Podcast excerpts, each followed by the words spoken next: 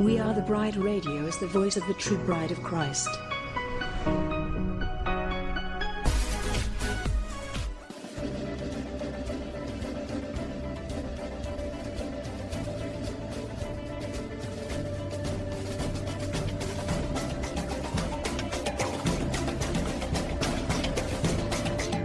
WATB Radio seeks to inform and engage the bride of Christ to stand up and take your place in the army and the kingdom. We recognize our battle is not with flesh and blood, but with the principalities and the powers of the air. We are a ministry of prayer, and we highlight what God is doing through other ministries and ministers across the globe. We provide a platform for ministers and a place for the bride to come together and rally around each other, hold up each other's arms, and pray for one another. WATB Radio celebrates the various missions that God has called each one of us to in this army. So we desire to promote and enhance the bride as a whole. Go bride! Our soon coming king awaits.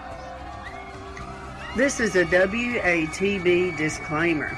The views and opinions expressed in this show do not necessarily reflect the views of We Are the Bride Ministries, We Are the Bride Radio, or We Are the Bride Television. Thank you.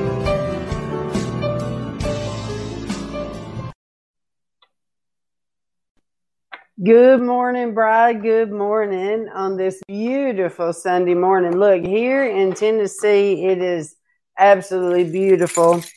Uh, we have a gorgeous Sunday morning here. Now, listen, today I am preaching uh, from our church here, and I just want to say hello to all of our church members out there. We have a lot that are on the road right now, and even Brock if y'all would pray for Brock. He is he is writing his book and he is finishing uh, his book this weekend, and I'm so excited, Brad, because he is writing about his experience in heaven. So I know a lot of people want to hear it, and I'm very excited to read it myself. And so the Lord gave me a word for us today, Brad, and it's called Be Among the Living be among the living. Okay, if everybody would turn in your Bible to Ecclesiastes chapter 9. Okay, let's turn our Bibles. Y'all know I do uh, King James Version. That is my go to, is the King James. I actually prefer it. For he alone is worthy, for he alone is worthy, for he alone is worthy.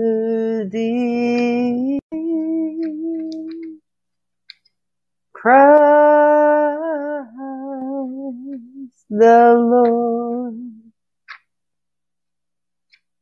Lord, you are more precious than silver. Lord, you are more costly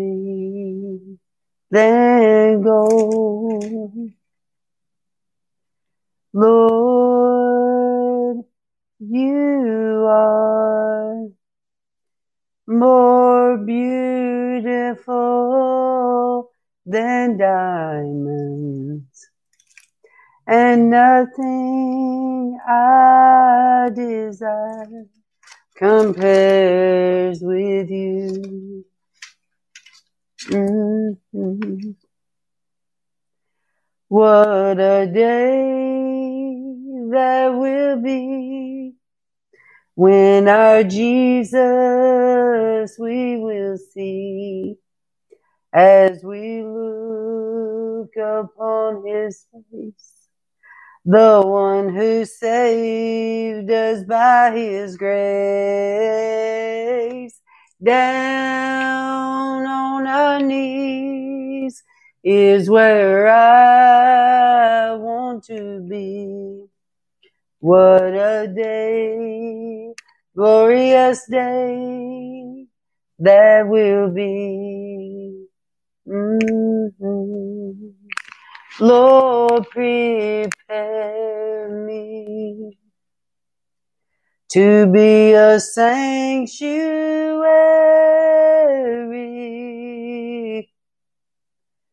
pure and holy, tried and true, with thanksgiving. I'll be a living sanctuary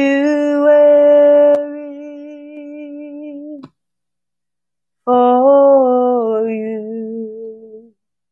Mhm. All right, Brad, listen, with the days that we are facing with today, with this being the end, this is the end. You know, we talk about a lot in this ministry about destiny, and we talk a lot about, you know, the calling that's on our life, the purpose that's on our life. And I even celebrate a lot with Paul. Remember, I was telling you about Paul whenever he was going to go to Jerusalem, and a prophet walked up to him. Man, I feel the presence of God so thick right now.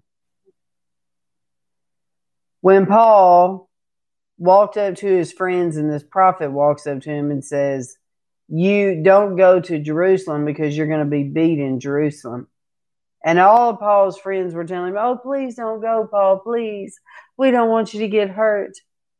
But Paul turns around and tells them, No, the Lord has already spoken to me. I will be martyred in Jerusalem.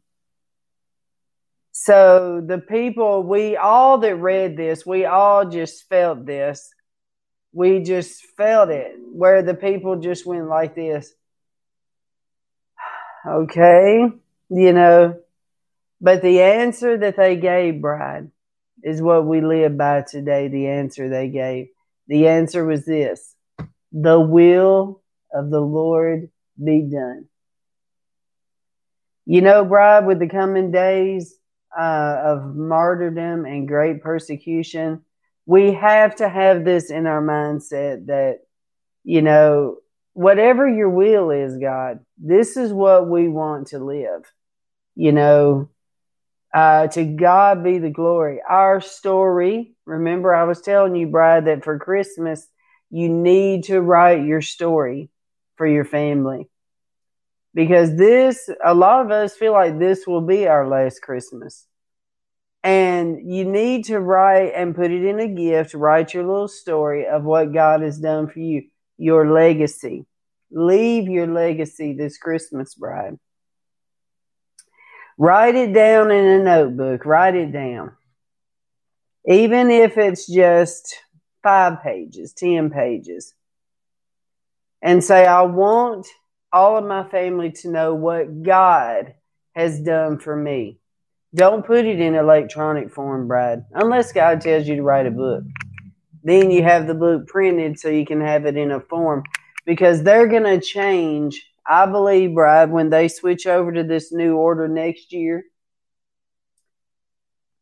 that they're going to wipe Christianity offline.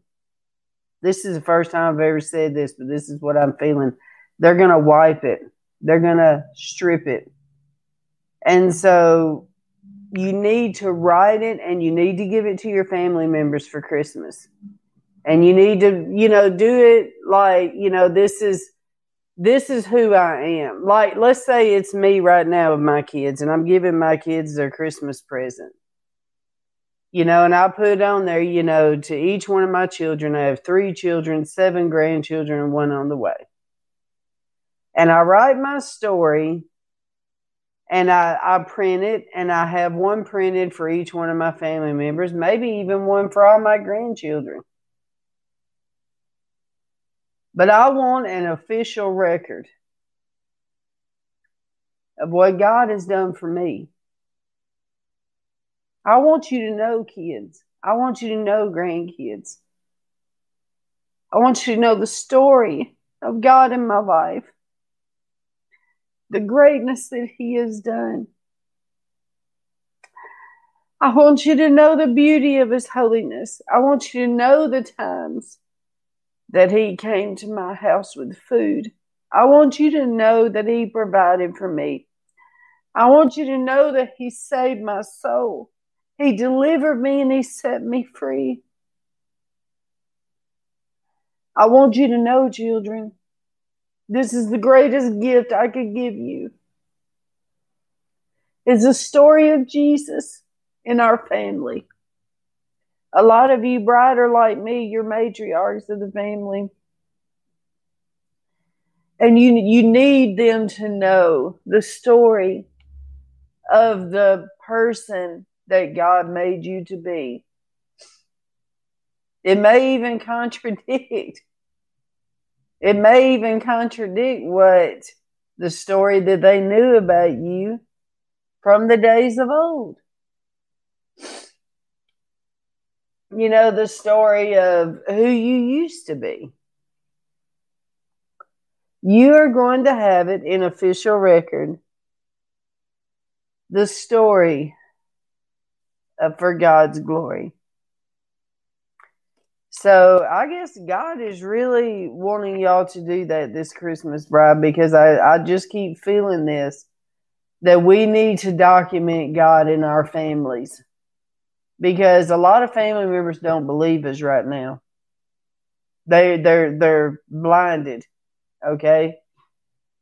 So you can put it and you can write it down because one day when you're gone, let's say you're martyred and you're gone they may read that and say, you know, I remember when mama told me that. I remember. Or when their time comes and they have to answer, they have to choose the mark. They have to choose, you know, the beast or not. They'll remember your story. Give it to them whether they like it or not right now, bride. Because your story is for God's glory.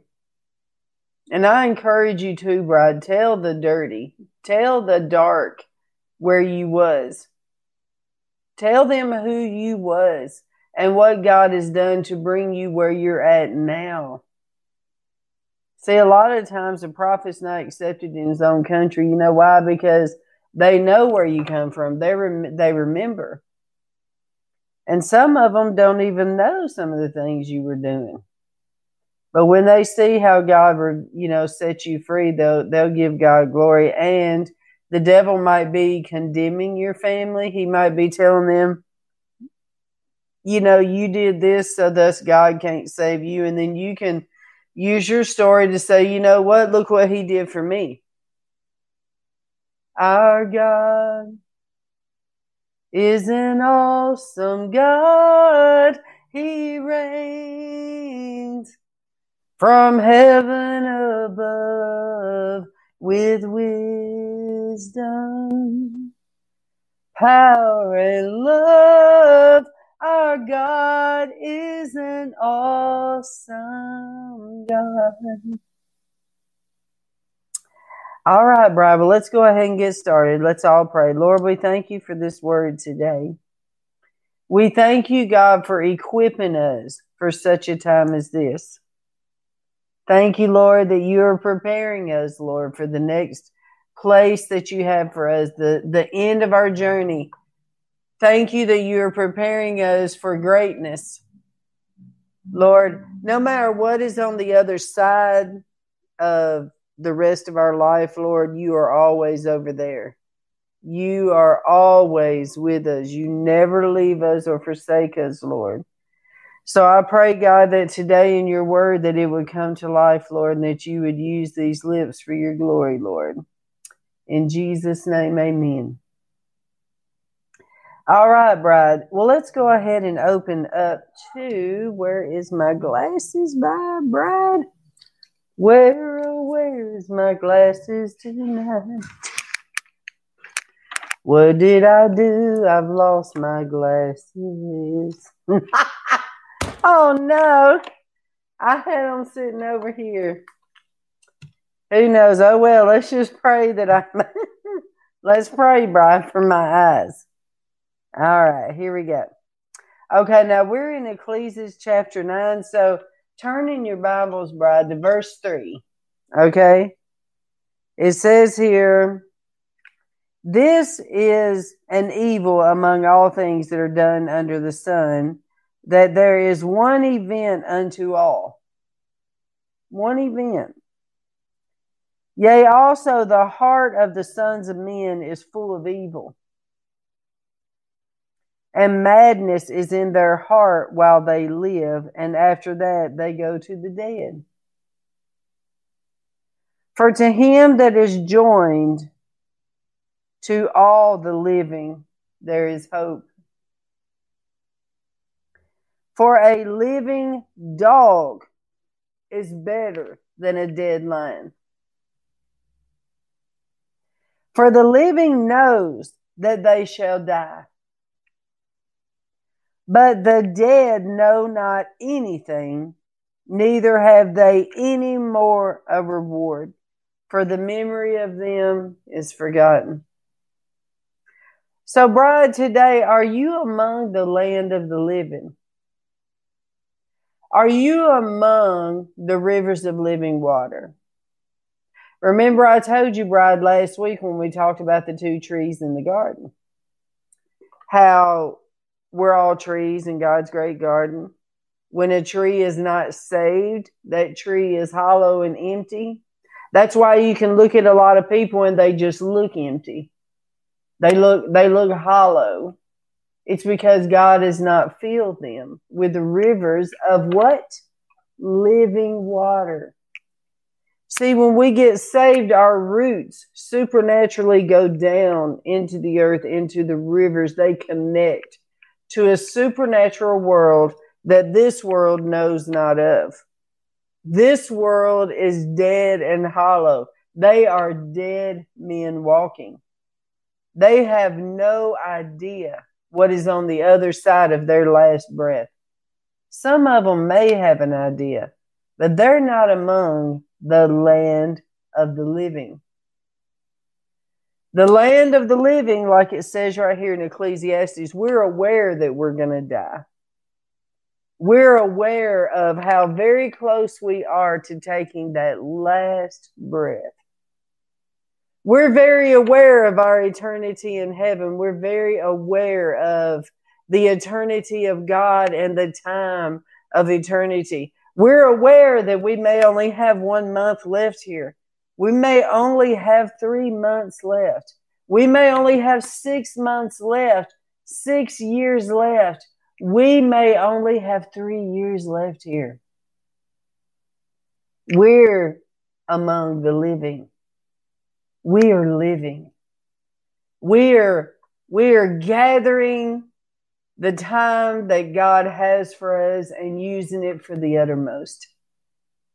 It's not about the quantity of time you have left.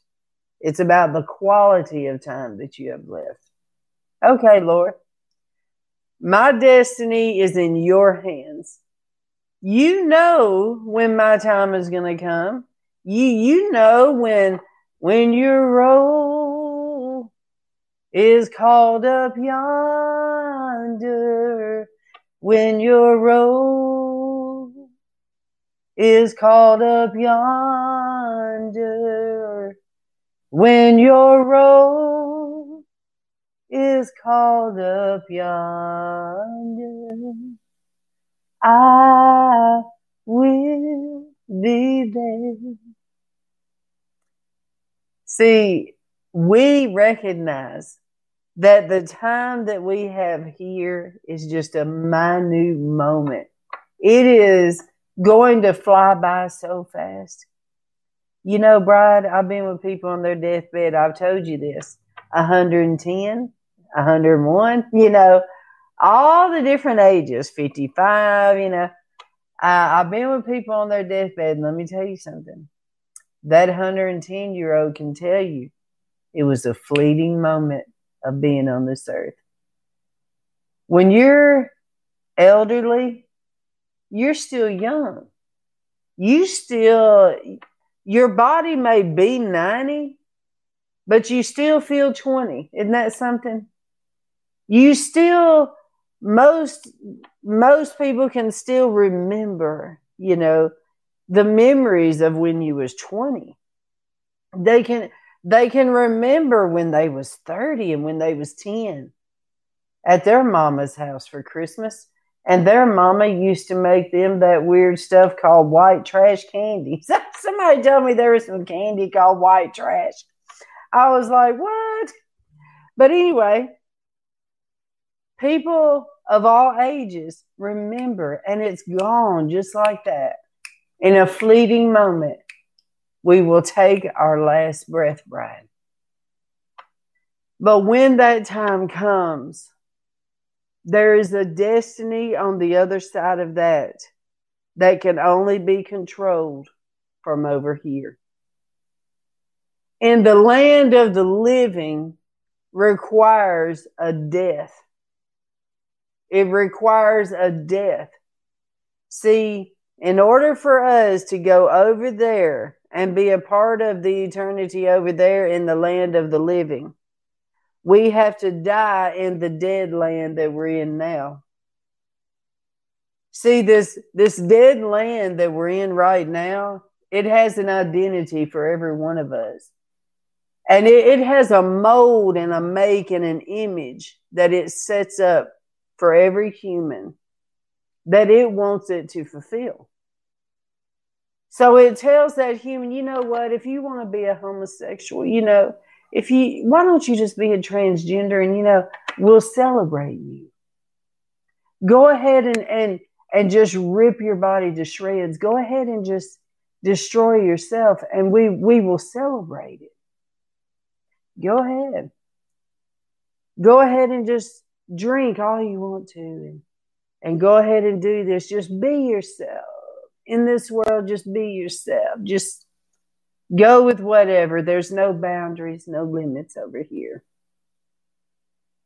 And then this body, just continually, this death just takes them on out, and then they end up in an eternity in hell. They live dead and they die dead. They're a dry old stick in God's great garden because that tree never lived. That tree was dry. But what's really sad is let's say let's say that tree decided, you know what, I'm gonna give you a shot, God. I, I really am. I'm gonna live for you, God. Okay, so that tree, that tree says, Yes, Lord, I'm gonna serve you. It does it until persecution comes. And then the tree says, Uh uh-uh, uh, i am not walking in that garden. I'm out. Mm-mm. I'm not going to have my image tainted. Oh no, I'm not I'm not going to be persecuted. I I refuse to live like that. And then that tree goes back to being hollow. But what that tree don't know is, all right, you walk out of this supernatural garden. When you walk back into the dry garden, there are seven more demons waiting to come back in this host because you got away once and they're going to make sure you don't get away again. So the tree walks out of the, the blessing, walks out of the heavenly garden. So, yes, you can backslide, bride. You walk out of the glory, you walk out of God's garden and you, you will see you may be have you may have pleasure a temporary pleasure for a moment. You may enjoy the debauchery for a moment but sin always has a price. The bible says that sin the wages of sin is death.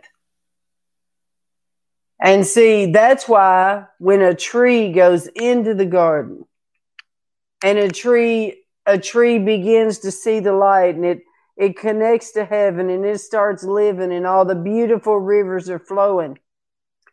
The demons that are on the outside of this bubble look in and they're like, I want them back. I want them back. I don't want them to live. I want them to die. But see, it's up to the human tree to choose to stay in this garden and to continue to die a thousand deaths, to stay in this garden, to allow God to purge and sift and prune and pluck off. My daughter, let me just pull out them old, let me just pull out them old memories that cause you to to not want to do this. Let me just let me just pull off that hurt. Let me let me pull off that addiction. Let me let me pull this off. Let me pull this off.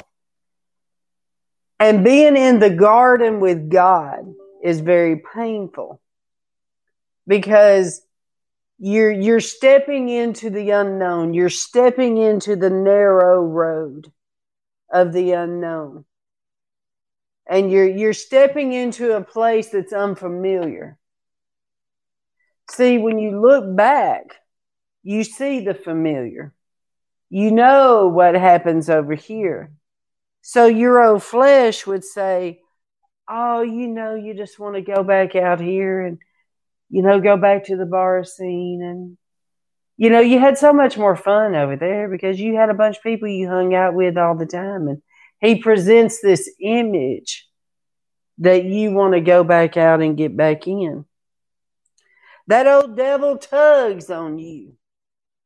Oh, you know you want to call that ex boyfriend. You know you want to do this and you know you want to do this. And he pulls outside of that bubble to get you to try to get you to go back out there outside of this bubble and outside of the glory. This is for somebody out there today. But see, what he don't tell you is when you get outside of that bubble, when you get outside of that glory, them roots have been pulled out of the rivers. Them roots will begin to not receive from the rivers of living water, and then they become dry, and that, that tree becomes a dry old tree. Because, see, those demons back here, they want to pull that tree to hell with it. They want to they want to suck the life out of that tree. But see, God fills that tree with the Holy Ghost, fills the tree with his presence, fills the tree with his glory. But the tree has to keep that that life flowing. The tree has to has to pray and has to spend time with the creator and has to has to eat the word. Eat the word. Because, see, a supernatural thing happens, Bride, when you read the Bible. See, when you read the Bible, it's a, this is a tree, this is a dead tree. And you're reading off of the living word of God. You're you're you're reading the life of God. You're reading the life that just it comes in and it enters and see, this word examines you as you examine it. And and the word comes in and it, it, it goes to all the fibers of your being. It's like it's like you just want to take the Bible and just cover it on yourself and say, Clothe me. Clothe me with this. And Brad, I want to say this too, real quick, that I believe that we're coming to the day that this is going to be removed. This is going to be offensive. Like right now, they're after our guns. I believe they'll be after this very, very soon. And this new image, this world, this new world order that they're creating, they want God out of it. They want His word out of it. They have been already in the digital world been changing the word. They have Like right now, just try go in there and try try googling. Just go to Google and try putting in the words is LGBT a sin? Which you know a lot of the teenagers and whatnot, you know, will probably be googling this. And you will see the results that come back. See, they are designing this digital world to fit their narrative. They don't want a printed copy of anything. They want you to get, go into this virtual world and to become an avatar and to receive from the beast the word that it has written. See? But when you read the word of God, this word comes to life and it changes you. It breaks through the lies of the devil. Because the devil lies to us, Bride. He he paints this picture in our heads of what is the truth. And see, we have to have the word. That's why a lot of people and I listen, I've had people tell me this, Bride, on all the states I've been through, all through this country. I've had people tell me, I don't need the Bible anymore. I have the Spirit. The the Spirit just leads me and tells me. So I don't I don't need the word anymore. I'm like, uh I don't think so. The word is how you measure everything. The word is the truth. Don't ever leave this word, Bride. This is why we need to memorize it and put it in our heart. You know, that's that's one thing I just love about Brock is uh, Brock is like a walking Bible. I mean, he has it's. I can't say he's memorized the entire Bible, but all you have to do is ask him, "Where's the scripture on this?" And you know, he he's like, he his brain is amazing. You know, when we was in Bible college, we you know I was in Bible college with both my boys, which was a blessing. And Brock knew all the kids' names. There was 500. He has that kind of memory. You know, where me, I'd be like, people get mad at me sometimes because I'll ask them, like, I'm sorry, what's your name again? You know, it's, it's, God help me, you know. But anyway, so God wants us to memorize this word. He He wants us to uh, have this word deep in our heart, you know, so that we know. And also, Bride, you need this word in your heart so that you will know what is the false. When these people are out here saying, you know, uh, once saved, always saved is true, you know when they tell you, which a lot of the NAR is like this, where they tell you, uh, you know, there's no more tree of knowledge of good and evil. When once you get saved, and how they get saved is very suspicious anyway, Bride. Just accept Jesus in your heart and you're saved. It's like, and that's all there is. You know, that's the way they present it, and there's not any price you have to pay to accept Jesus. There's not any consequences to sin in this world over here you know, it's totally opposite of what real Christianity is. Let me let me just give a news flash right here. Real Christianity, bride, is suffering. I'm just telling you right now. Real Christianity is Jesus. Jesus suffered, and so will you. Jesus says, They hate you, they hate me, they will hate you. When you preach truth, you will be so persecuted. A lot of you are. You have been telling the truth. People are not listening. They don't want to hear the truth. Imagine how Jesus felt. That's how he felt. He preached the truth and they want to beat him. The same with Stephen. Do you think Jesus tickled people's ears? How is love? How is that love, people? You know, some people think I'm too bold. I'm like, no, real love is like that. Real, real love tells the truth. Real love will tell you how it is. Like I told you the story of me with the beautician that time. And she was doing my hair. This was in one of the other states I was in when I was traveling. and she was doing my hair and she knew I was a preacher and she said, you know, she started she began to tell me about her adulterous affair with this married man. And she was single. And she was saying, you know, all this how the man's wife wanted him with her, so she kind of put them together and how everything is fine and you know how much he loves her and he gives her money all the time and you know, et cetera, et cetera and how very happy she is. So I listened to her until the end. And I told her, I said, ma'am, I said, ma'am, now see, how how would most people, you're in this new community and you're going to a beautician. This is your first time, and you know, you like to build relationships. You know, when you're going to be in a place for a while, you like to build relationships with these people with your beautician, with your your nail tech, you know, and with your mailman, your postman, and and your neighbors, the grocery store. You want to build a relationship with these people. You don't want to offend people, of course, you know.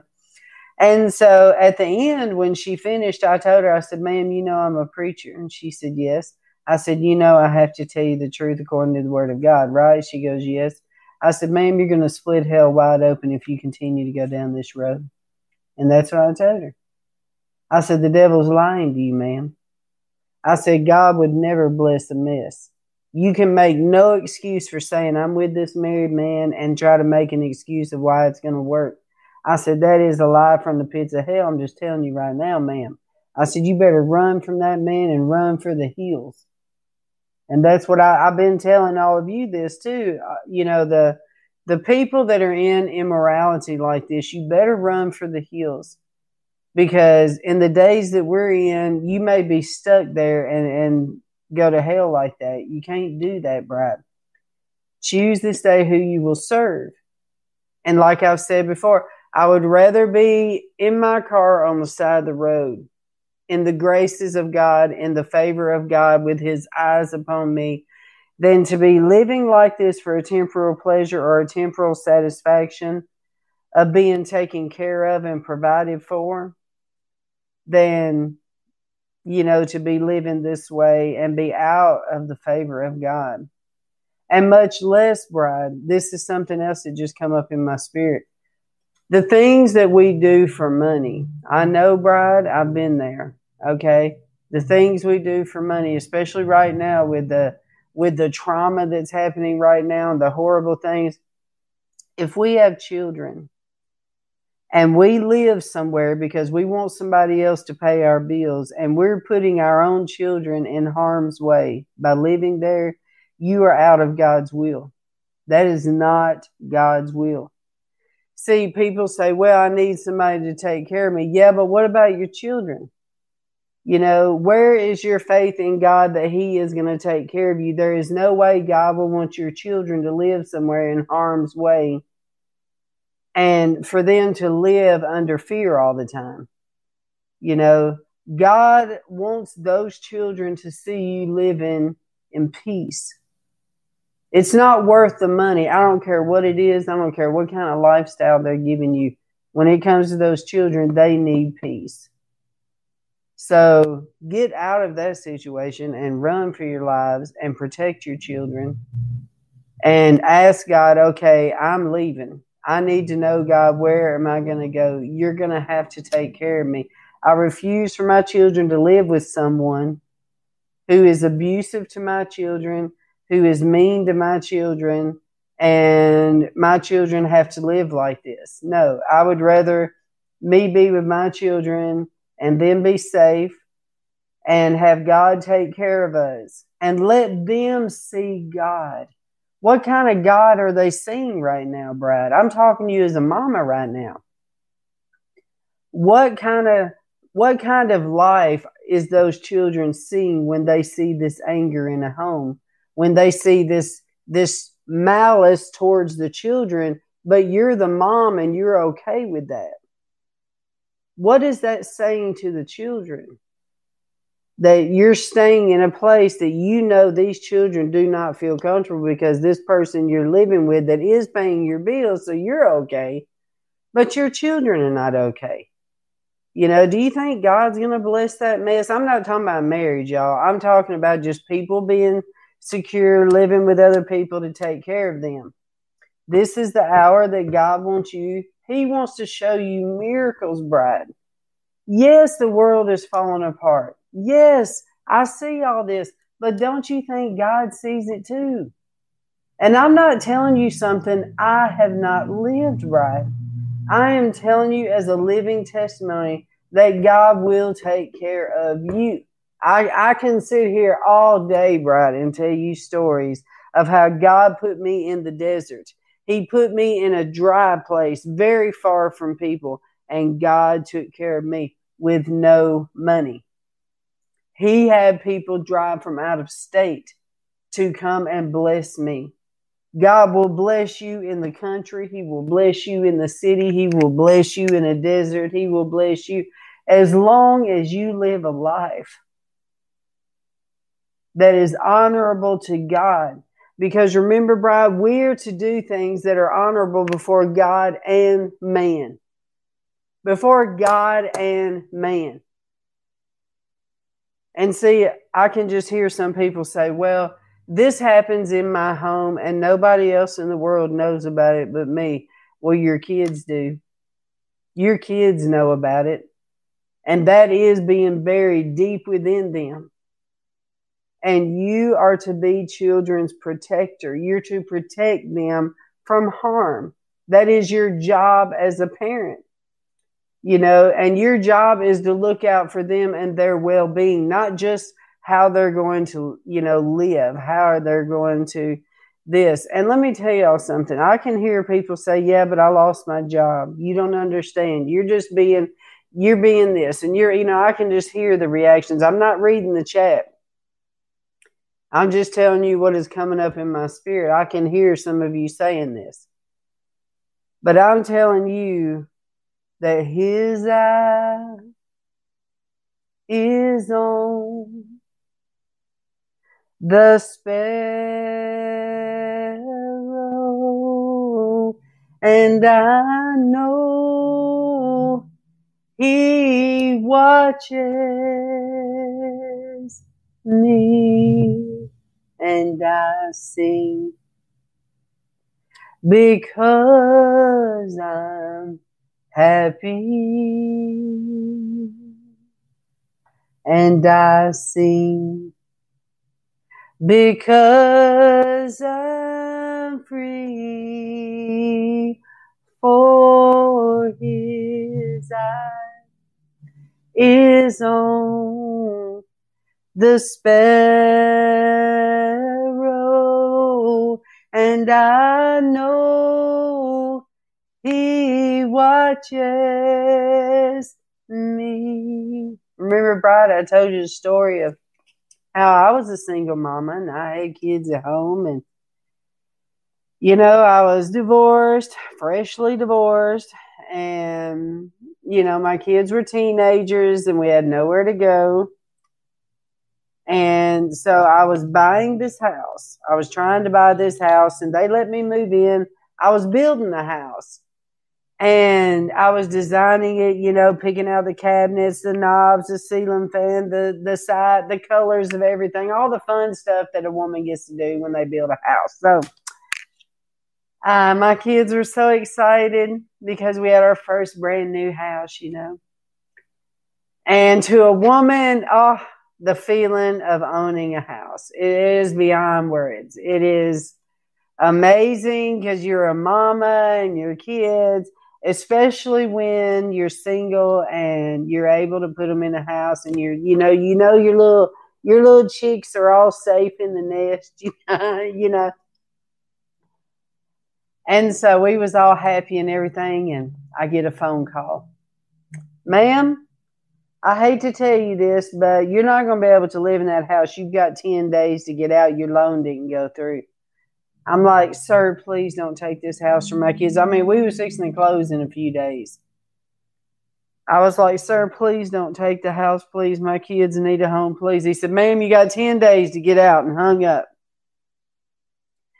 I was in the bedroom at the time I got the call and I went in the living room and I was crying to God like a baby. I was pouring it on. I was like, God, you know these kids are so happy to have this home. Please don't take the home from them, Lord. And, you know, I'm just praying and begging, praying and begging. And then all of a sudden, I felt the presence of God come over me, and I was like, But I praise you anyway. I praise you in the midst of the storm. I praise you, Lord. You are worthy. And I just go into all this. You are worthy of all praise. You're so holy, glorious, mighty.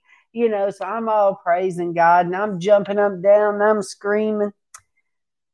So I'm praising God in the midst of the verdict that you're going to take my house and I got to be on the street with my kids. I am jumping up and down praising God. So I go back there in the bedroom, my phone rings and it says unidentified, not unknown, but unidentified. And I said, hello.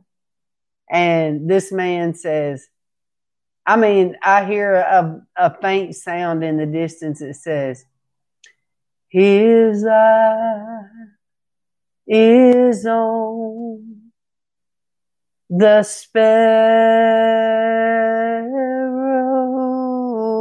and I know, and it starts getting louder. He watches me, and I sing. And I'm sitting there listening because I'm happy. And I'm listening. I start crying because I know God had an angel call me and sing to me.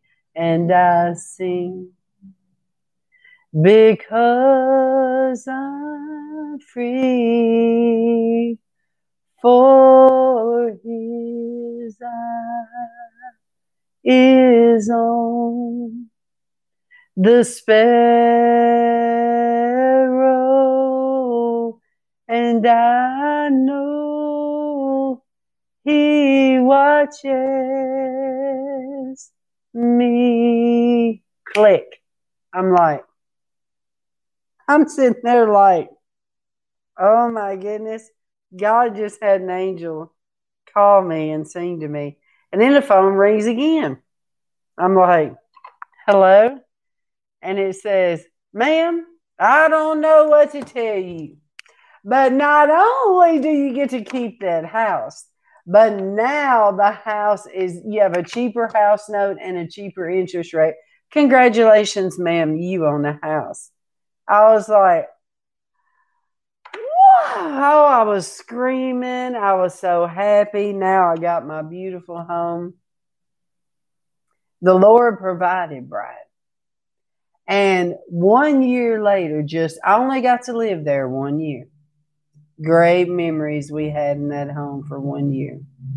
And the Lord tells me, now you have to give me the home back. I'm like, what?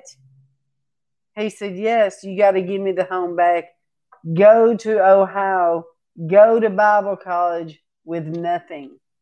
That's another one of them stories. You think Washington, D.C. was great, where I went up there with $9 in a suitcase try going to Columbus, Ohio at 36 years old and going up there with kids and no money and and I'll and the Lord telling you to give away everything. I gave away everything. All I had was my van that somebody had filled up with gas and a little U-Haul trailer that somebody had bought that I put boxes in. And I went to Ohio with that. And I had a dime that was the dime.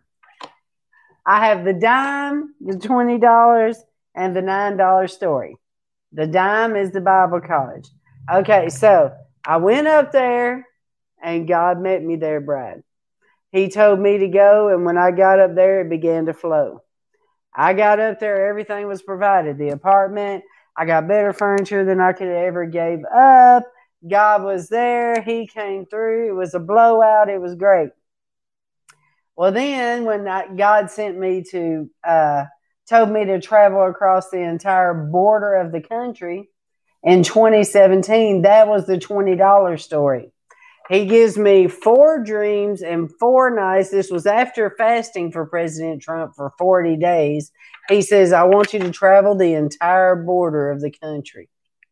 I want you to start at Washington, D.C., go over to the East Coast, go all the way down to Miami, all the way down to Florida, back up to Mississippi, go all the way down Texas, all the way down to the bottom of Texas by Mexico border, come on up through El Paso, go all the way over to California, all the way up to the state of Washington, go all the way through Oregon, all the way up to the state, all the way up there to uh, the Canada border, to where I have one foot on the United States and one foot in Canada. It was pretty cool. Traveled there on the border all the way through Montana, all the way through Minnesota, all the way through Wisconsin, down there to Chicago and then go all the way from there to Ohio, all the way up, went through Michigan, all the way up there to Niagara Falls, New York, up there by Canada. I actually stayed the night in Canada. Then go over there all the way to Maine and come all the way down to Pennsylvania and come back to Washington, D.C. 36 states, 18,000 miles on $20. I lie to you not. $20. And I went there and I stayed with people all across this country. I met the most greatest people. I interviewed all these people. $20 in a car with a rod knocking and bald tires. Yes. One of the tours I went on, I had a car that had 260,000 miles on it. I went on that car and, and I had my niece tell me, she goes, if she comes back after she does that tour, I'll give my life to the Lord. That there ain't no way that car right there is going to go across this country and come back. It had 260,000 miles on it, Bride. I forgot how much money, but it was nothing. I took off in that car. I drove. I was gone, I think, six months. Staying out there across this country. I forgot how many states, probably 10 or 15 states went out there across the country, traveled. That's when I was serving all these ministries for free. Went out there, I'd stay with this ministry two months, help them do their live streaming, help them build their website, etc. Go to the next city, help them build their website, teach them how to do live streaming. You know, bringing everybody up with all the knowledge that God had taught me in college. And I finished that tour and I come back and I walked up to her. I said, You ready to get saved? It was funny. That car made it back, baby. When God wants you to do something, when you choose to walk in holiness, and I, I can tell you, Bride, when I chose to serve the Lord, I lost everything. When I went into full time ministry, this was seven years ago. I went in, this is in 2013. I went like this after graduating with my master's degree, after coming back from London, not bragging, but studying in London under the top three global firms, made a hundred on it. Come back, graduated, not the top of my class, but close enough to where they crowned me whenever I was uh, in grad school. I went from that to obedience to God straight down into the pit lost everything. People made fun of me, they mocked me. I was homeless for years. And you know what? There was only one time of my homelessness that I was ever on the streets. One time. And the reason, Bride, is because I was staying in this house and those people started drinking and I chose to leave. So I had a roof I could have stayed in that night but I chose to leave. So I was homeless on the streets one night. I went to church that next day. That that was the day, bride, that Satan come to see me. Do y'all remember this story? I was homeless. I was out there, and by this time, everybody had abandoned me. My church, my family, everybody thought I went off the deep end. They thought I went crazy. I was out there. It was pouring down rain. It was storming. And I, it's hard to explain how you feel when you're homeless because uh, not only do you feel less than, because you have all these opinions of man who thinks you're trash. Okay. But it's the opinion you have of yourself that's already pretty low. You see what I mean? Even if you're in obedience, you feel this way, you know, certain times. And so I'm out there and I'm getting ready for church. I have I haven't had a shower. I feel like I'm stinking, you know, and I I have to go to church because I'm the type I like to go to church every Sunday. And so I was like, I'm gonna go to church even if I stink. And this is going into a church I had been in for 16 years. Okay. The church that was rejecting me. Okay. I walked in. Oh, well, first, I'm out there underneath this awning of this business trying to get out of the rain. And I was outside and uh, I was going through my stuff trying to find some clothes that I could put on to go to church because I had my car packed down. And all of a sudden, Bride, this red silhouette, I say it was Satan, but this red silhouette thing uh, just walked through the rain. And he walked right up to me and he goes, Why don't you just kill yourself? Just give up already. Everybody, you know, just real sarcastic, like everybody is uh, giving up on you. You're a disgrace to society. You're a disgrace to yourself. You know, and just this morbid kill yourself spirit, you know, uh, because of where I was at in the rejection, the abandonment from society, because I was not, people would tell me all the time, with all that education, you know, you should be uh, you know, living at large. You should not be homeless. You're a user, and you know, all the names people called me, you wouldn't believe. So I sat there while this thing was speaking to me, and then I called on to it. Wait a minute, I'm sitting here with the devil, you know. So I said, I rebuke you, Satan. Get thee behind me in the name of Jesus. So I spoke to this spirit, and then it went and disappeared.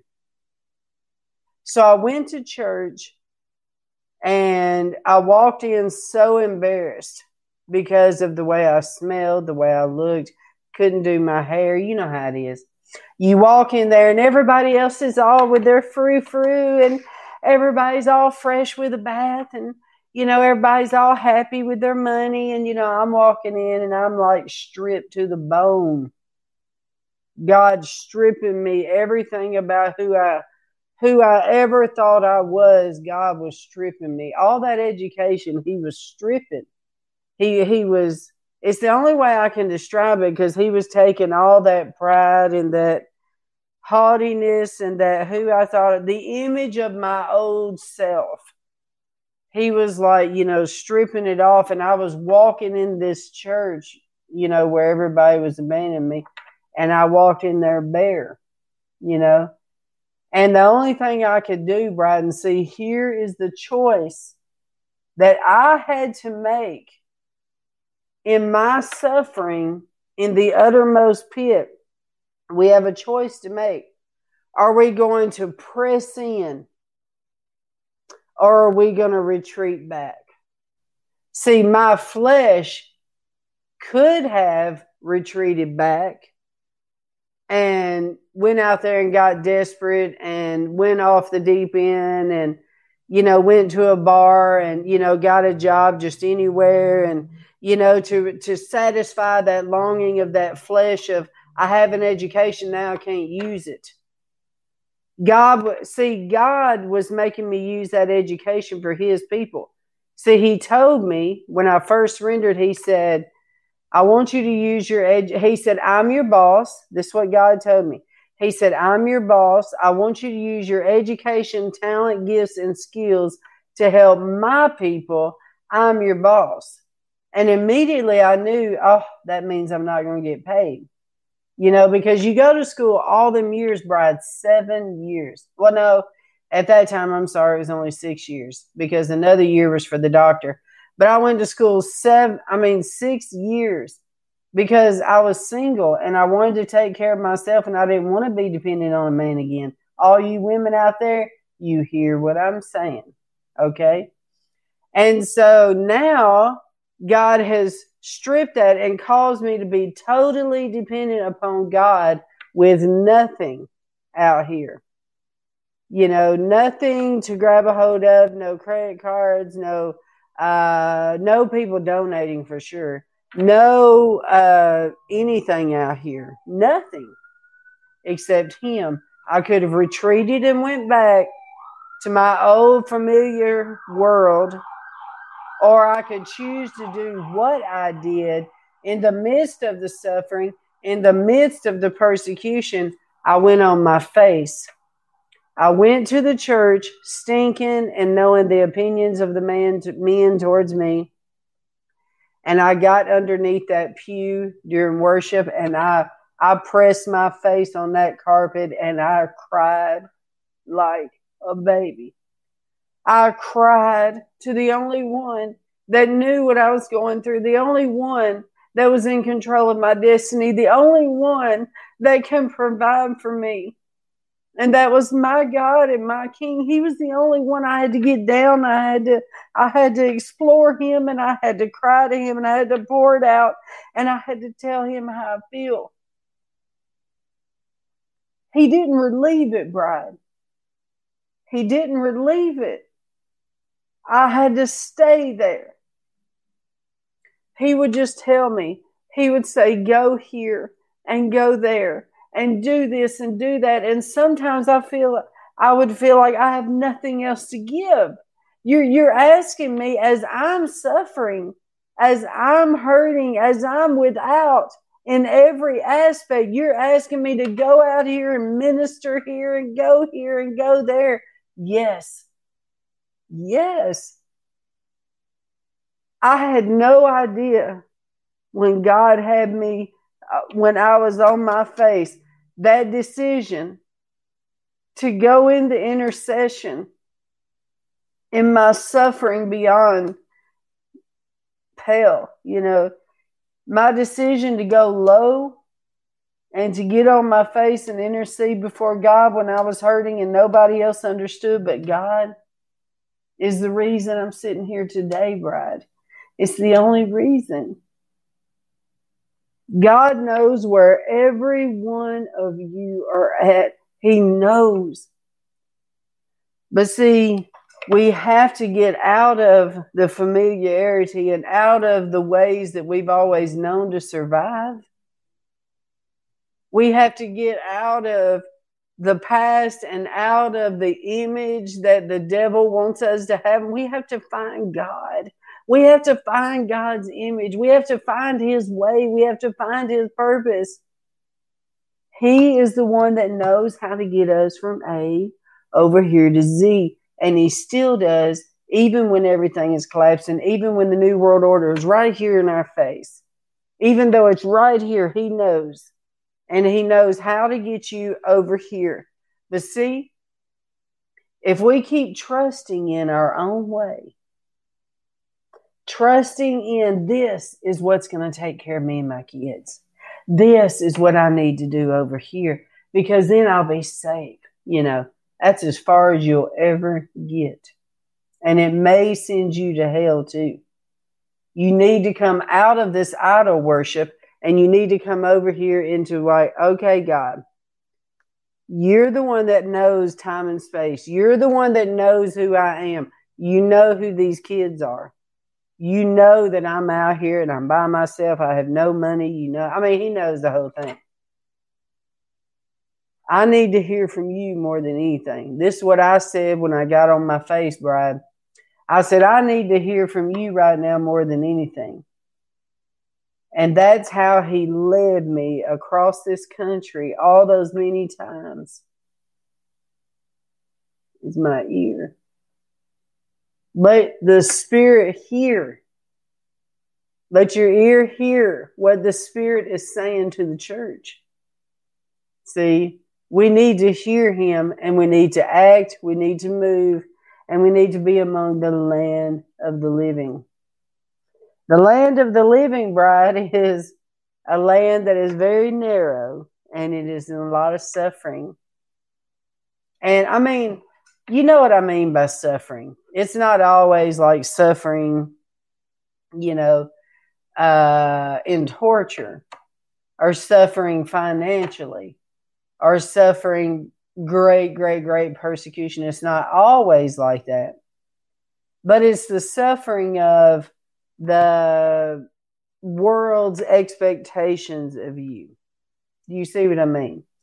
The suffering of what may come, you know, like we all know martyrdom and the great persecutions like right around the corner. We know this suffering's coming, but we just have to ask God, okay, how, what do I need to do to be prepared? What do I need to do to get to my destiny? If it's the will of the Lord to be done, do you hear what I'm saying, Bride? Paul knew it was. Paul didn't run from going to Jerusalem because he knew he was going to be martyred in Jerusalem. We are not wimps. Do you hear me? We're not wimps. It's not that we have this victim mentality and we just want to be martyred. it's not that at all. We just want to honor the Lord in life and honor the Lord in death. So the will of the Lord be done. So we want to be among the land of the living because we know that when we take our last breath, we're taking the next breath in eternity with Him. We're in the land of the living. We never die. We're already there. We're we're we're already in the land of the living because we're connected. We're we're connected to the living vine we're connected to a world people don't see. So we're already there. We're already in the land of the living. So God knows how to take us around on this earthly realm until our time comes for us to cross over into the eternity land. You see what I mean? This world that we're living now, bride, is only temporary. And it's only a fleeting moment. See, that devil lies to you and says, Oh, you need to you need to go down this road and you need to, you know, kind of go back and revert to your old ways because that's where you're familiar with. No, it's not, bride. You are in the land of the living. You're in a world, a vast world of miracles.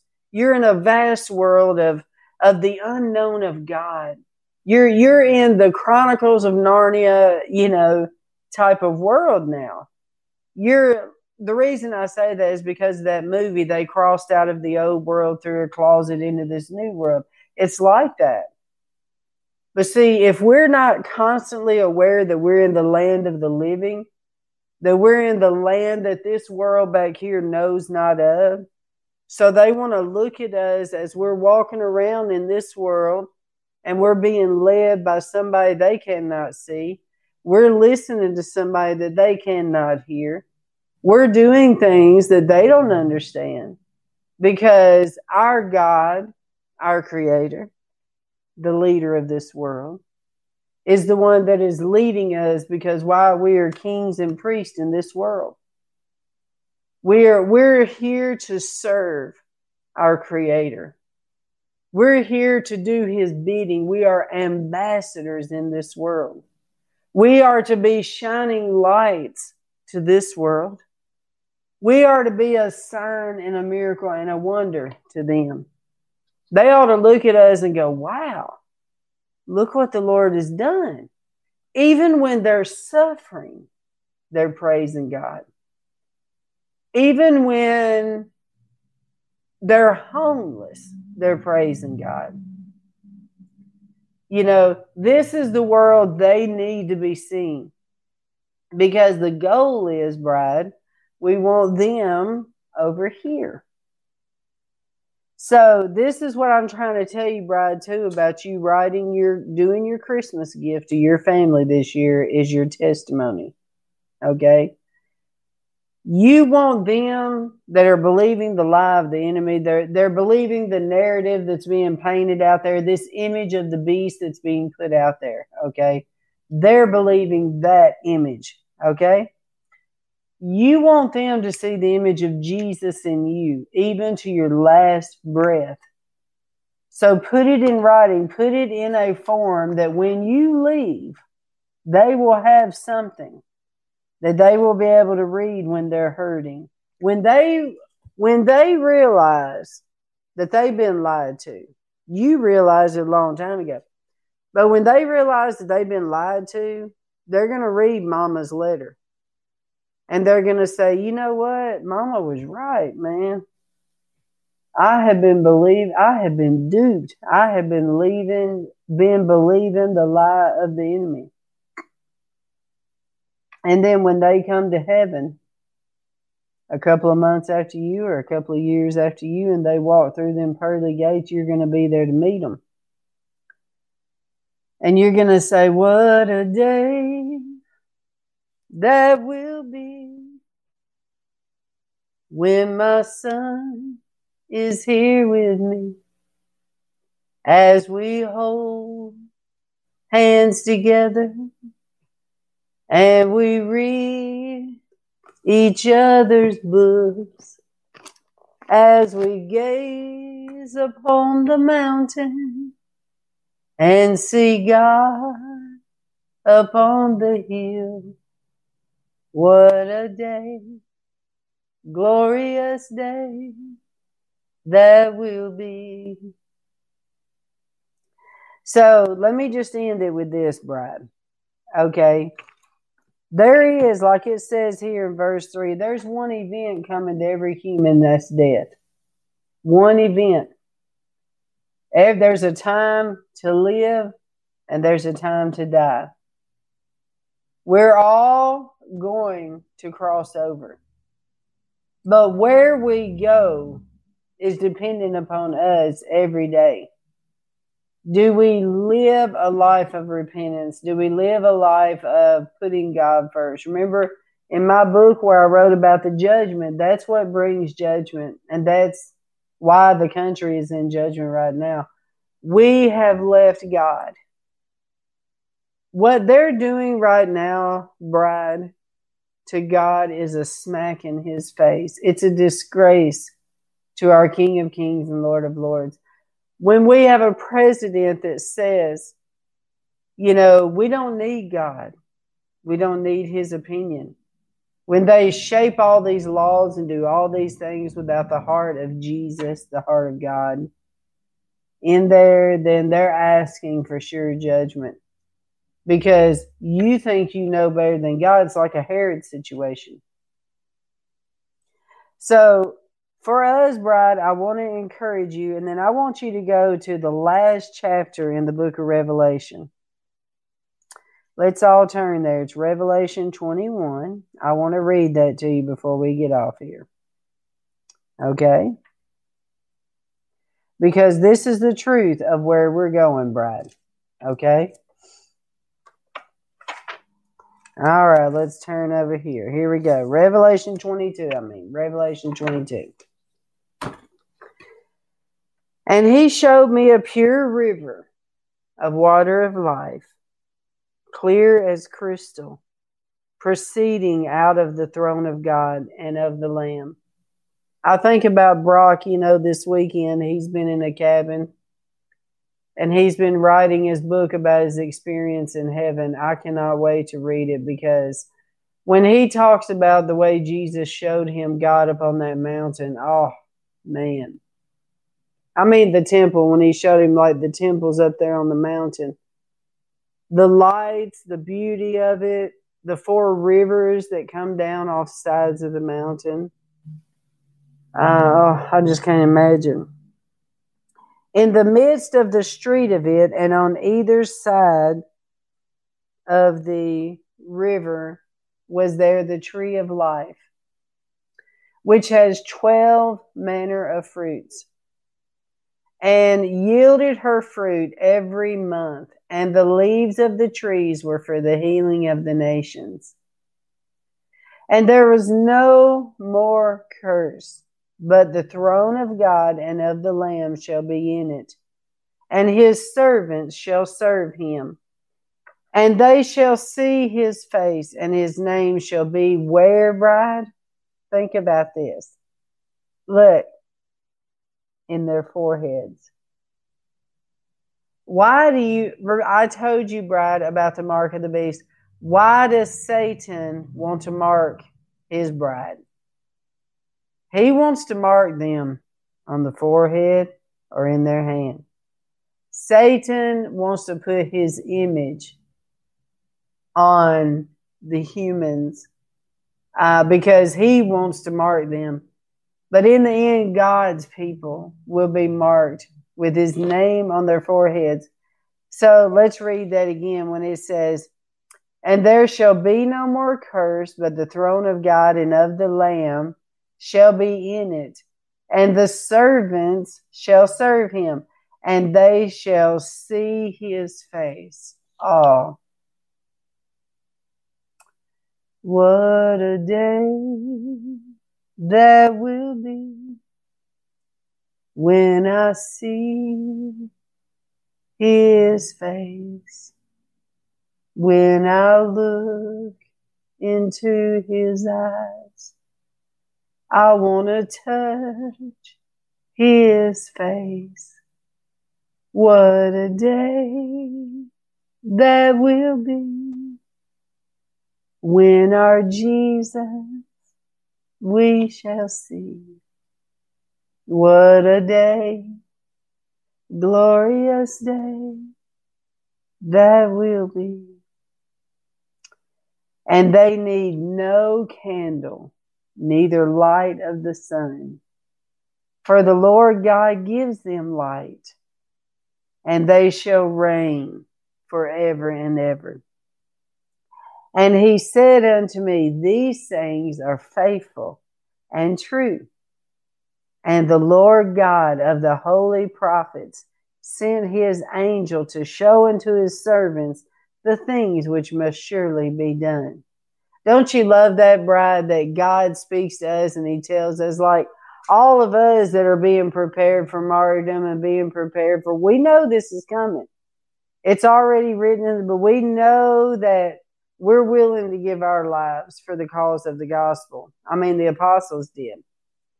And so it's amazing how he does on that. Verse 7 Behold, I come quickly.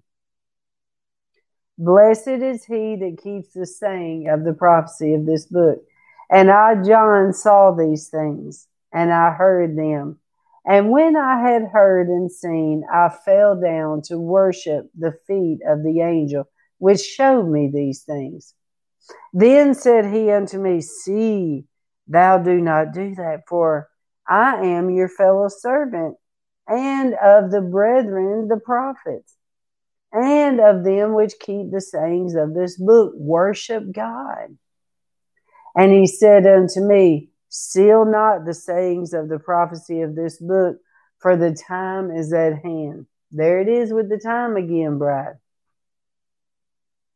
Now listen to this talking about time. You ready? Verse 11. He that is unjust, let him be unjust still. And he which is filthy, let him be filthy still. He that is righteous, let him be righteous still. And he that is holy, let him be holy still. And behold, I come quickly and pay reward. Oh, and thy and my reward is with me to give every man according as his work shall be. I am Alpha and Omega, the beginning and the end, the first and the last. Now, this is the last book of the Bible, bride. Blessed are they that do his commandments that they may have right to the tree of life and may enter in through the gates of that city. I dreamed of a city called glory, so bright and so fair as I entered the gates, I cried, Holy. The angels all met me there. They carried me from mansion to mention.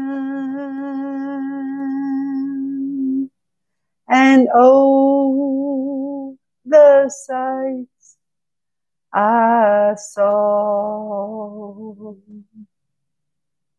But then I said, I want to see Jesus. He's the one who died for all. Then I bowed on my knees and cried, Holy. I cried, Holy. Holy. I clapped my hands and sang glory. Glory to the Son of God as I enter the gates of that city. My loved ones all knew me well. They took me down the streets of heaven. The scenes, they're too many to tell. I saw Abraham, there was Isaac and Jacob, Mark and Timothy.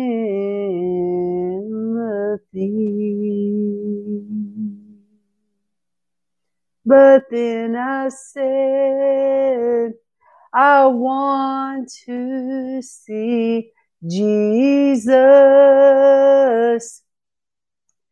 He's the one who died for me. Won't this be wonderful, bride? But then I said, Holy, holy are you, Lord. Mm. Whew, what a day this is going to be, Bride. All right, let's continue. Blessed, we're in verse 14. Blessed are they that do his commandments, that they may have right to the tree of life. So it sounds like a stipulation, doesn't it, Bride? And may enter in through the gates of the city. For without, listen to this, Bride, are dogs, sorcerers, whoremongers, murderers, idolaters, and whosoever loves and makes a lie. I feel led to say this your lifestyle could be a lie. Not just make a lie like I'm going to tell a lie. Your lifestyle could be a lie. You you could be living a lie of an image that you want to give people, but it's a lie. Whosoever maketh a lie. See, God does everything, bride, pure and holy. He doesn't do things in secret like that. I mean, he does things like I mean, he doesn't he doesn't hide. You know, he he doesn't um what's the word I'm trying to say? He doesn't do things shady. He doesn't do things impure. He doesn't do things that would cause reproach upon children. a reproach upon yourself, a reproach upon your image. No. God is holy. He doesn't he doesn't break up marriages to give you a spouse. He doesn't hurt children to make you feel safe. He doesn't he doesn't do that. God God is he's he's pure, he's beautiful, and what he does is a blessing to others. What he's not for instance, I'm single, okay? He's not going to send me somebody that is going to bring a reproach even though I may like it, even though I may feel satisfied and it's what I want but yet all the other people around me have huge big red flags. And they're all you know i don't feel right you know you know what i'm saying? Uh, no god's not going to do that. See then we get into justifying in our head you know like uh well you know i don't care if y'all like it or not. You know you begin justifying you know god does everything pure and holy he does things that are in the light do you understand he does things that are in the light. He's not going to have you live a lie. You're making a lie when you're living an impure lifestyle. It is making a lie. God wants you to live in the light, live in the open. Don't bring reproach upon your children. Don't bring reproach upon your parents.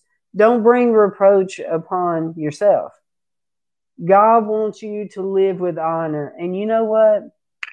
all those years of me being homeless, the honor that I had in myself, I loved it because my honor was before my king. My honor was his his eyes being upon me. The favor, the little sweet nothings he would do for me. The beauty of his holiness in that relationship of purity is something you can never pay for. It's not there there's no money that can pay for the joy unspeakable and full of glory knowing that you lived righteously before God even if other people disagree with it and don't like it. See. But I do have to give God glory because I didn't know that God was doing all that to prepare me for this. I didn't know that he had to pull and pluck and, and purge and prune.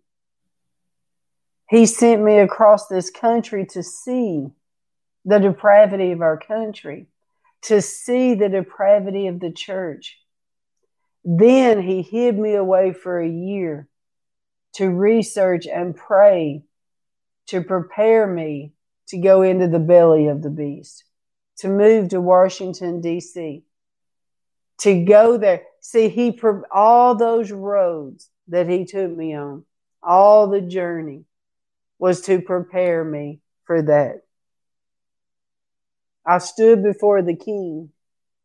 I, I stood before the president of the United States, even if he's the Antichrist, you know what I'm saying? I stood there because the Lord had plucked and pulled I was bribed when I was there. I was lured. That old devil tried hard, Bride, to suck me in the matrix. I'm telling you. So God did all that for a reason. We have to trust him, see. So let's continue, verse 17. And oh, let's go to verse 16.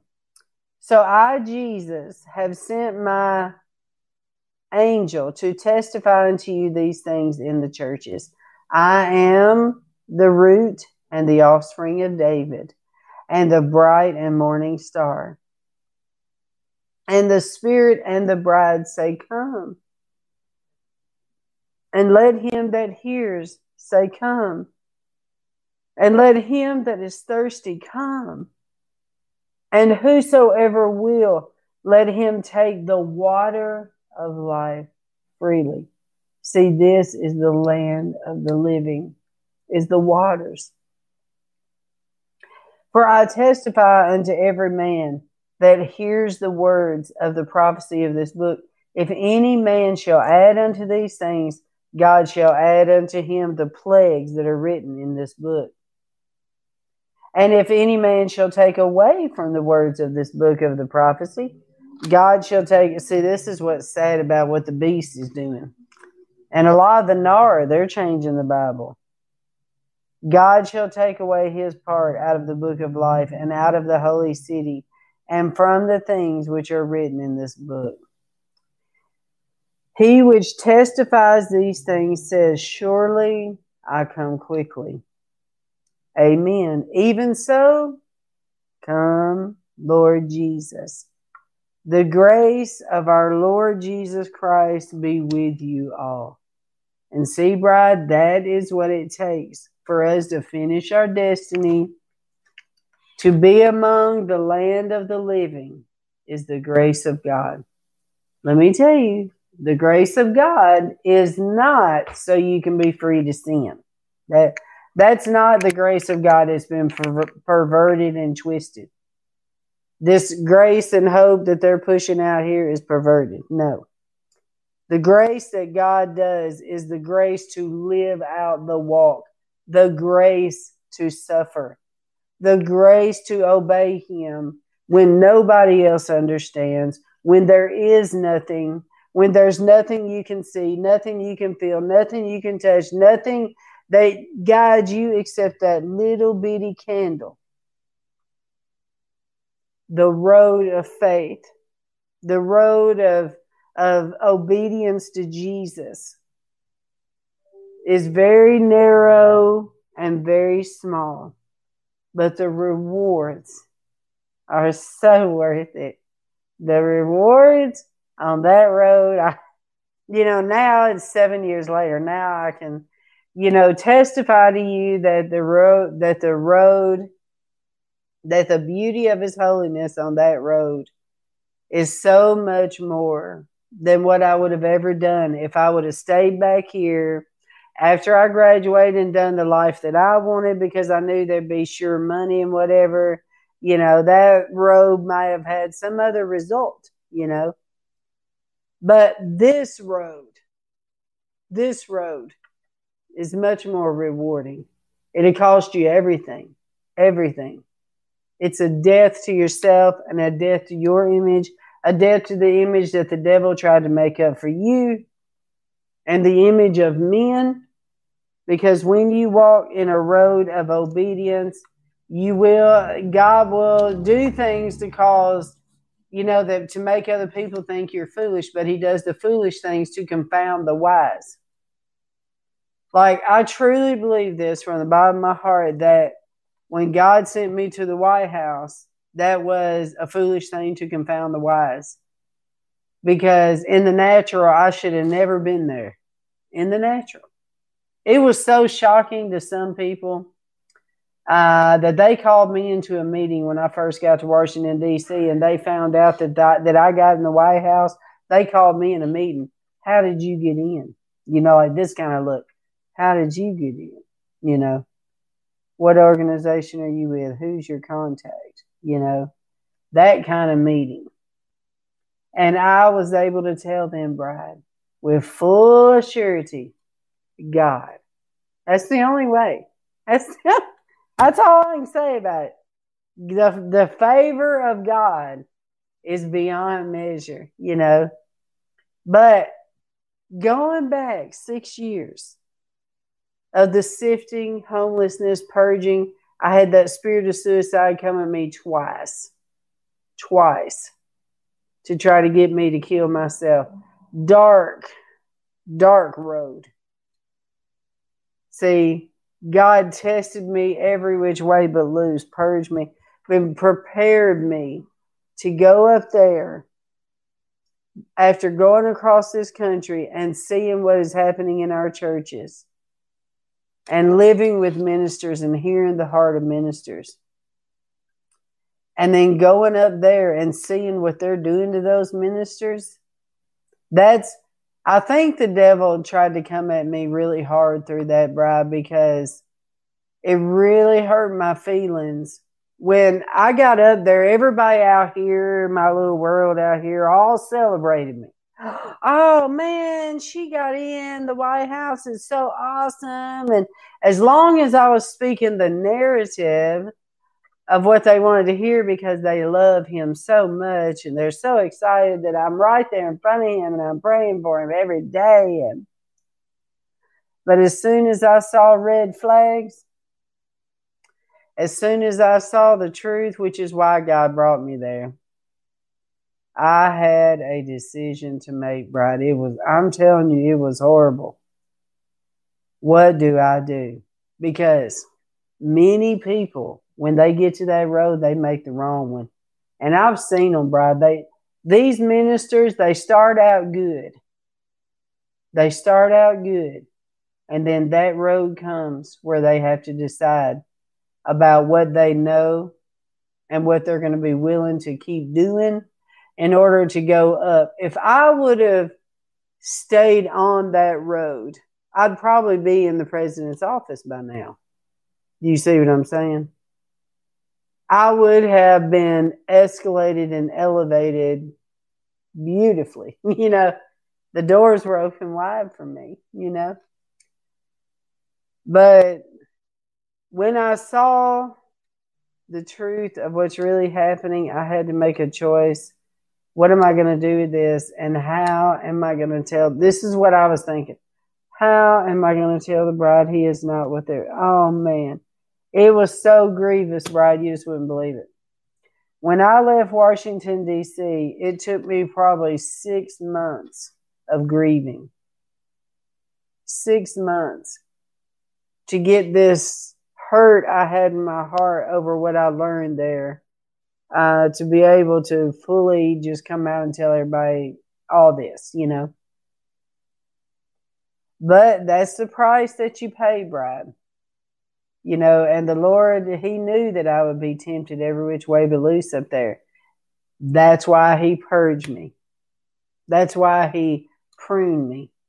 That's why He chastised me, corrected me, rebuked me, purified me because he knew when I got up there what was facing me by the devil.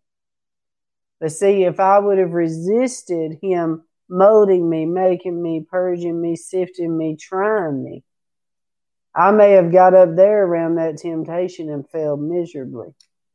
The world may think I was all that in a bag of chips because I had risen so high but I would have been way out of God's favor, out of His will, because I partnered with the beast. You see what I mean? It's not man's eyes that we live to please. I'm telling you, it is the Lord's. His eye is on the sparrow, and I know he watches me. See, we want his face upon us, bride. We want the beauty of his holiness, the joy of the Lord. We want that, that peace beyond understanding on us. But if we compromise, it's a killer. Compromising with the devil is a destroyer and it's a killer. It will suck the life right out of you. That anointing, the river, it'll just suck that right out of you, Bride. So let me pray for you. Because I feel in the spirit that there's people watching this broadcast. I haven't looked at the chat, so I don't know what y'all are saying. But I, I have a feeling that there's people watching the broadcast that are in this boat that they have compromised and lived with people for security's sake at the cost of their children at the cost of their self at the cost of their family at the cost of their image and at the cost of god so, what I want to pray for you, Bride, is that God would, that first of all, we repent and then that God would speak to you on how to get out of that mess. Run for the hills, get out. Go where the safety net is, and that's holiness. Holy, there is no other road but holiness, bride. There is no other way. The devil is a liar, and he is lying to people right now because everything looks so traumatic. Everything is hurting. Everything is terrible. So he lies to them and says, You need to do this for money. You need to do this. You need to have them pay your bills. You need to do this. You know, he has them lean upon these things because it's easy. But see, the Lord already knows this. He, are, he already has a plan. We have to hear Him. So let's pray. Lord, I pray for all my friends out there right now. And I pray, God, that if they're in this situation where they are leaning on other people for provision, to where it is a harm to children or a harm to their self or it's out of your holiness if they're doing things that are wrong inappropriately. I pray, God, that you give them the strength inside to stand up for holiness and stand up for righteousness in this last moment, Lord. I pray that you give them the courage to do what is right. And Lord, I pray that you speak to them today on how to get out of this situation so that they can they can be free lord to live pure and to go down a new road with you and a, and a new life and a, and to have your face shine upon them lord in this hour. So lord i pray right now the blood of jesus over them from the top of their head to the soles of their feet lord. And i pray that you heal them I pray that you let them know, Lord, how you are so real. You understand their needs and that you are their creator. You designed them. You chose for them to live here in the earth in this hour, in the last days. You chose this. So you that means you have a plan for them. And Lord, also for your people, you make the crooked path straight. If they got off kilter, if if they did something wrong and they got off kilter and they made the wrong choice, you are a restorer. You can restore to them what the devil has stolen. Yes, I hear him say this. Yes, he can restore what the devil has stolen. So, Lord, I pray right now that you open the doors wide for them, Lord. And I pray, God, that they hear your voice and would be willing to walk through that door of holiness, walk through that door of pureness, walk through that door of consecration, Lord, knowing that you're going to be on the other side and you are going to take care of them. In the name of Jesus. Give them strength, Lord. Give them grace. That's why we have your grace, Lord, to be able to walk it out your grace is sufficient for them to be able to live holy and to be a good representation to their family and to be a good example of living a good Christian life without uh, without hidden things. In Jesus' name. Now, if there's someone watching that is not right with the Lord and you don't know if you're saved. You don't know if when your time is called, if you're ready to see Him. Let's deal with that right now. Now, the way that we deal with that is repentance, okay? So let's bow our heads to those of you that want to make things right with God. Let's go ahead. Lord, I just pray right now for all of my friends out there, Lord, that are wanting to live for you, Lord, and give their life to you 100%. And they're wanting to take that plunge into the roads of faith, into this life of faith, Lord. I pray right now that your presence just fills their room, that you just fill them, Lord, right now with your presence. And Lord, I just pray right now that you hold their hand as they transfer out of this uh, old world and old image into this new world and this new image that you have for them, Lord. So, all of you that are in that boat that want to make sure that you're right with God, just repeat after me. Say, Jesus, I believe that you died on the cross for my sins. And I believe that you rose from the dead and that you are resurrected and alive Please forgive me for my sins. Forgive me for my rebellion. And I choose this day to give you my life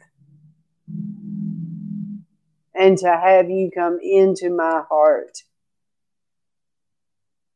Show me your ways, Lord. Show me your holiness. And give me the grace to finish my race. In Jesus' name, amen. See, bride, it's not how you begin the race, it's how you end it. And see, we have been seeing a lot of these great preachers that we have trusted for years that have was on a very good path. We're seeing them ending their race in a terrible way. It's not how you end it, Bride. It's how you, I mean, it's not how you begin it. It's how you end it.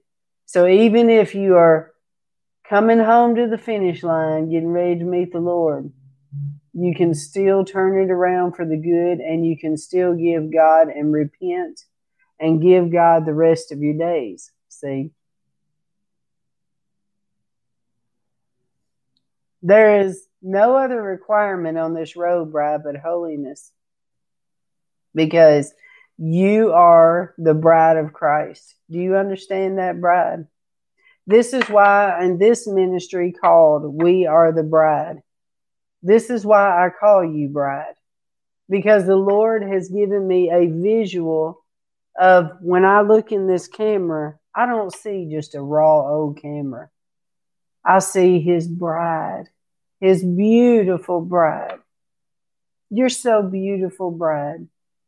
Do you realize that your dress that the Lord has you clothed in right now?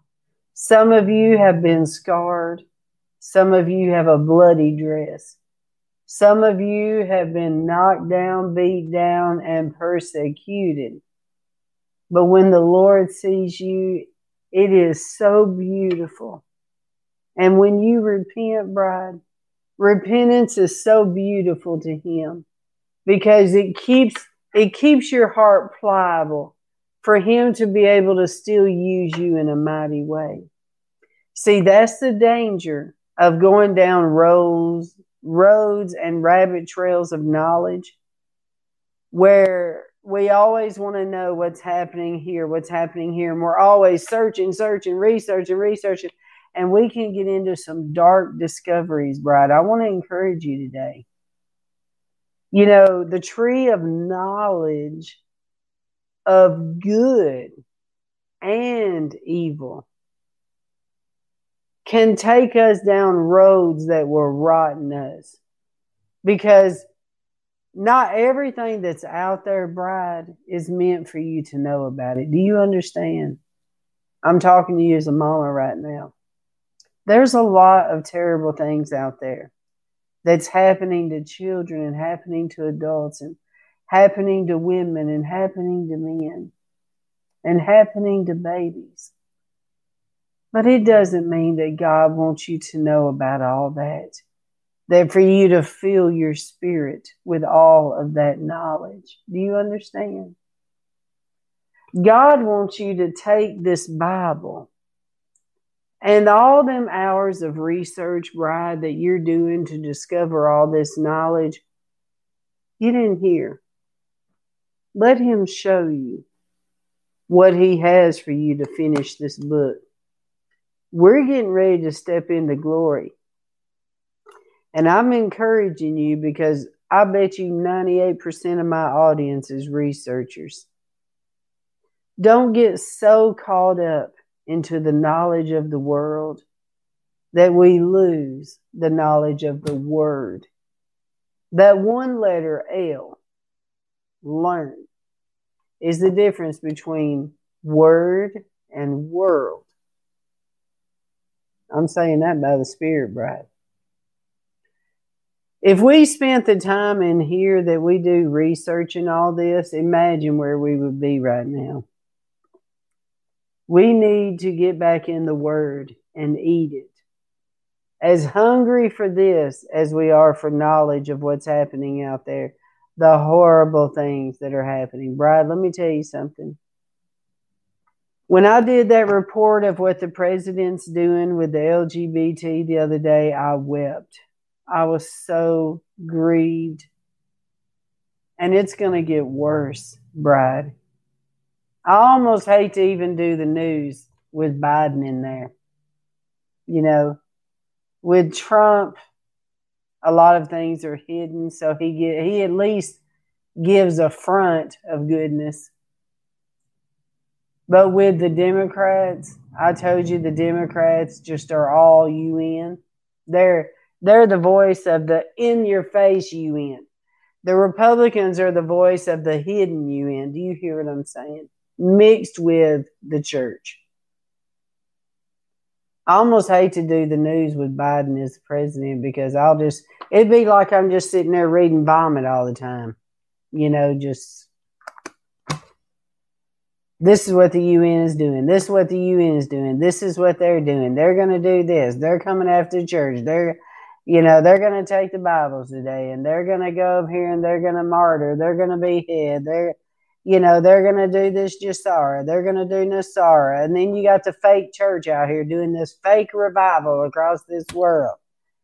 And then you got the president probably right there with them. I mean, you don't know what is ahead, Bride. I am not looking forward to reporting on any of that mess. I would be just as happy, Bride, to be sitting here doing Bible studies every day and just sitting here just feeding you the word and singing. Do you know, Bride, what a joy it is to sing? I don't have this old mask clogging me down, holding me down, trying to stop me from singing the glories of God. we are blessed to even live in a time right now where we can be online and sing, where I can be online and even sharing the Word of God. I don't want to be one of these news organizations that's just going to sit and tell you all the time all the horrible things that the enemy is planning for you. Do you hear me, Bride? That's why I'm trying to balance it with the Word and you know, speaking into you, preparing you as the bride for what's coming, you know, uh, giving you the strength, the grace to endure. Because I'm, t- I could go, I know how to research, bride. I could go down some rabbit holes and just blow your mind. You know what I'm saying? But is that God's will for you to know all the gory, gory details? You see? I believe it's God's will for you to know who are you called to be right now. We let's say we only have two months left. I do believe it's important for me to do the news from the White House and the state Secretary of State, though. I I believe you know, and this is my opinion, but I believe I'm the only one telling the truth out here, and I'm not trying to brag, but I don't know of any other organization that has the access to the information that I do that tells you what I do. Yeah, I mean, somebody please tell me. I know there's plenty of other media out, you know, news outlets out there that are telling you like what they can find on the internet about this and that, you know, type of deal. I understand that. But I'm talking about somebody that looks out for the church and warns you about what they're really doing on the governmental level that's going to tell you the truth. You know what, Bride? I just went through the last since Wednesday to Friday, three days of information from the White House and from the Secretary of State and the UN. I was almost traumatized just from three days of information, Bride. Much less, I mean, the they are moving at warp speed right now, not just in the vaccines, but they are moving at warp speed in doing this paperwork in these uh, executive orders and stuff that is going to hurt us in the very near future. So uh, I do believe I should still do that for sure, you know. But I'm just telling you the tree of knowledge of good and evil, don't get so caught up in the rabbit trails of knowledge that it takes you down a dark road. And then you scare off everybody around you. Do you hear me? You can scare off everybody around you because you're so you're so full of knowledge that you're really useless. Because people don't want to have relationship with you anymore because all you want to talk about is those deep dark stuff. You know, it's like people are saying, I'm living here, you know, uh, yes, you may know all the depravity and the gross and dark things that are really happening out there, but we're still here on the earth with people. And you still have children that you need to have relationship with, you know, and you have family members. You see what I mean? And so, uh, just don't get so caught up in all that that you lose yourself and you lose your relationship with people you know, and we need to get in the word and be filled with joy and and the knowledge of who we're called to be in this hour because he has a plan for us in this hour. He has a purpose. So that's what I want to encourage you in today, Bride. And I pray you have a very blessed, wonderful day today, okay? God bless. Treehouse Publishers presents author and White House correspondent Dr. June Knight has published 10 books. As she traveled the country in obedience to God serving ministries, her books are about the bride of Christ, preparing the church for the end of days, persecution, purity, and spiritual warfare. She even wrote a book revealing the pain and struggles of her own life called Testimony of a Broken Bride Jesus is the True Husband. Her books hope to help families make right decisions in the coming days about the mark of the beast and to choose Jesus over the beast system. Dr. June released four books this year about current day situations such as judgment, technology, tribulation days and more. These four books released in April of 2020 after she left the White House and exposes what she knows about President Trump and the Antichrist agenda. These books reveal apostasy plus idolatry equals judgment and it's for the harvest. Dr. June reveals the great divide in the church in this hour due to the great deception. She explains what is the ecumenical movement, new apostolic reformation, and false religions, exposes the one world religion agenda. Dr. June exposes the new world order and satanic agenda, this book exposes the lie of the new apostolic reformation evangelicals who have surrounded the president and is partnering with the beast system. This book chronicles 40 days of repentance and casting down 40 idols in our nation and church.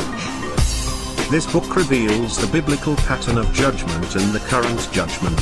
What is the pattern of God's judgment? Why does he judge? What is my role in this? This book discusses now that we know apostasy plus idolatry equals judgment where do we go from here? How do we prepare?